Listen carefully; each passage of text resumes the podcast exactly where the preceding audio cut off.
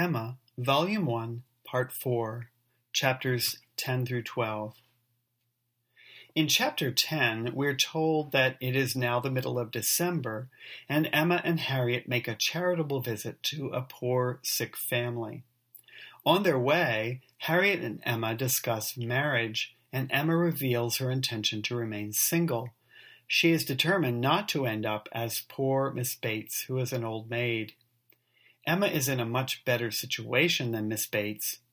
In this discussion, we hear the first mention of Miss Bates's niece, Jane Fairfax. Emma says, One is sick of the very name of Jane Fairfax. Every letter from her is read forty times over.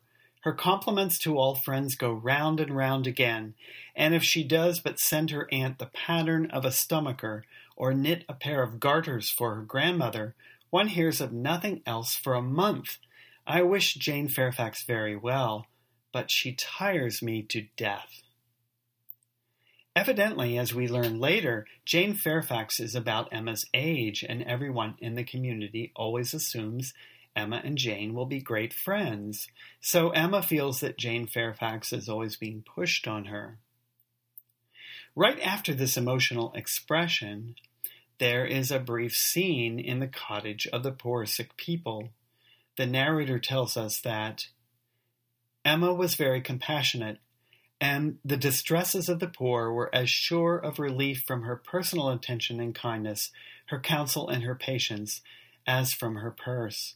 She understood their ways, could allow for their ignorance and their temptations, had no romantic expectations of extraordinary virtue from those for whom education had done so little, entered into their troubles with ready sympathy, and always gave her assistance with as much intelligence as goodwill. Immediately after this descriptive paragraph, Emma says, These are the sights, Harriet, to do one good. How trifling they make everything else appear. I feel now as if I could think of nothing but these poor creatures all the rest of the day.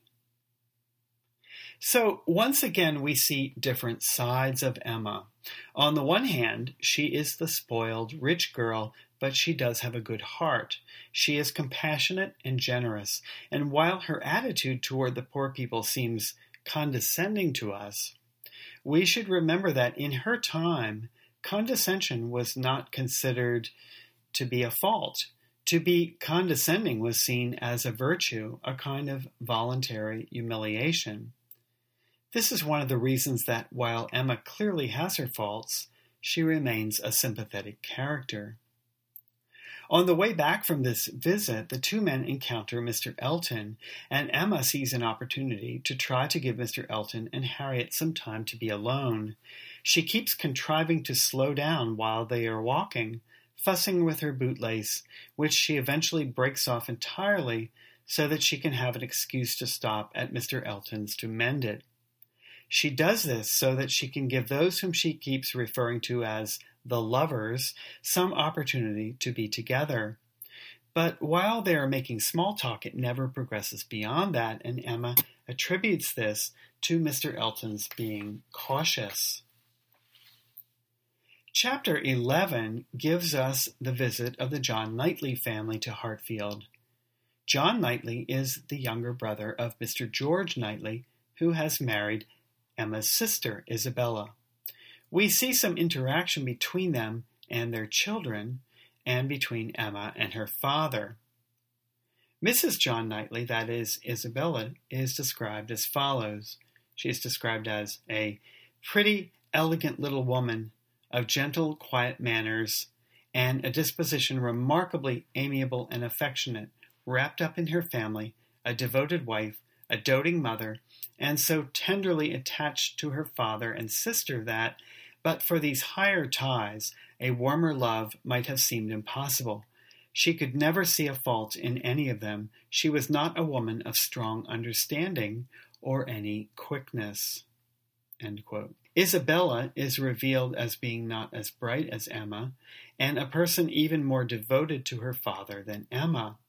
Though Emma is very devoted to him as well, she is wrapped up in her family, that is, her children and her husband. Mr. John Knightley is revealed as someone who occasionally clashes with Mr. Woodhouse. John does love his father in law, but their personalities are of the sort that they can occasionally get on each other's nerves. Emma is somewhat critical of that, of Mr. John Knightley's occasional minor confrontations with her father.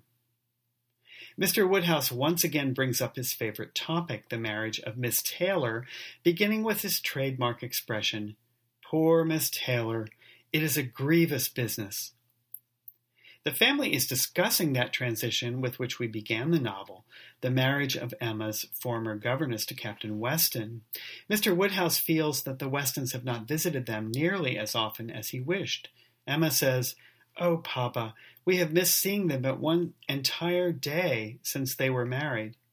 Papa, if you speak in that melancholy way, you will be giving Isabella a false idea of us all. So the Westons visit virtually every day. Mr. Woodhouse finally concedes. Why, to be sure, said Mr. Woodhouse. Yes, certainly.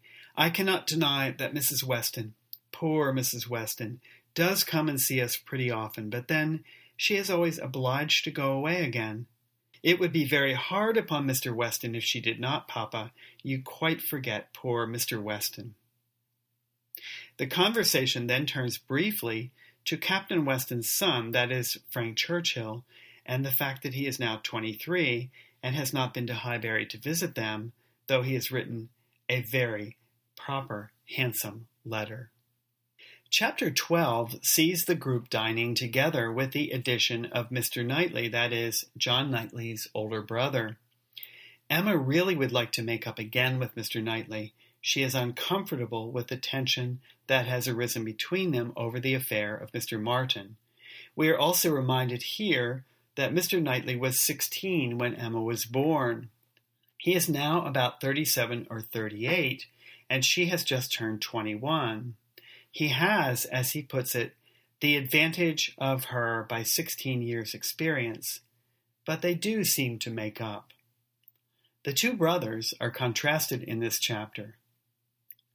The brothers talked of their own concerns and pursuits, but principally of those of the elder, whose temper was by much the most communicative, and who was always the greater talker. As a magistrate, he had generally some point of law to consult John about, or at least some curious anecdote to give, and as a farmer, as keeping in hand the home farm at Donwell, he had to tell what every field was to bear next year and to give all such local information, and so on. We see here that Emma's sister Isabella is perhaps like her father. Mr. Woodhouse is worried about her having become tired from her journey and recommends that they, they have a nice basin of gruel together, a kind of thin oatmeal or porridge. No one else really finds this very appetizing, so Isabella and her father each have some. They end up talking about the fact that Isabella and her family have not been to Hartfield for some time. The reason given for this is the necessity of taking the children to the seaside. The sea air and bathing were thought to be good for their health, especially little Bella's throat. That was the recommendation of their physician, Mr. Wingfield. Mr. Woodhouse disagrees because Mr. Perry, the local physician, has doubts about the sea doing anyone any good and doesn't think going there is a good idea.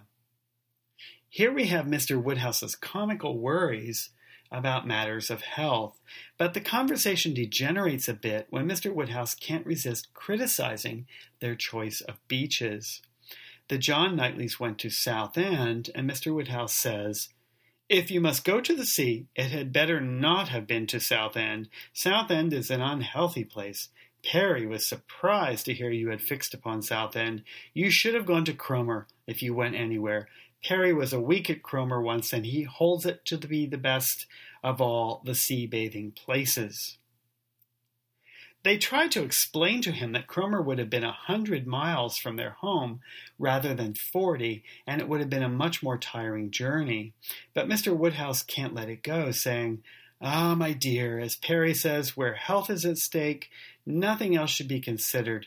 And if one is to travel, there is not much to choose between forty miles and an hundred. Well, this finally becomes too much for John Knightley, and here we see the tension that sometimes exists between him and his father in law. Mr. Perry, said he, in a voice of very strong displeasure, would do as well to keep his opinion till it is asked for. Why does he make it any business of his to wonder at what I do, at my taking my family to one part of the coast or another? I may be allowed, I hope, the use of my judgment as well as Mr. Perry. I want his directions no more than his drugs. If Mr. Perry can tell me how to convey a wife and five children a distance of an hundred and thirty miles with no greater expense or inconvenience than a distance of forty, I should be as willing to prefer Cromer to Southend as he could himself. Mr. Knightley, that is, Mr. George Knightley, tries to play peacemaker here, but, quote, Mr. Woodhouse was rather agitated by such harsh reflections on his friend Perry, to whom he had, in fact, though unconsciously, been attributing many of his own feelings and expressions. But the soothing attentions of his daughters gradually removed the present evil, and the immediate alertness of one brother and better recollections of the other prevented any renewal of it. And on that note, the chapter ends.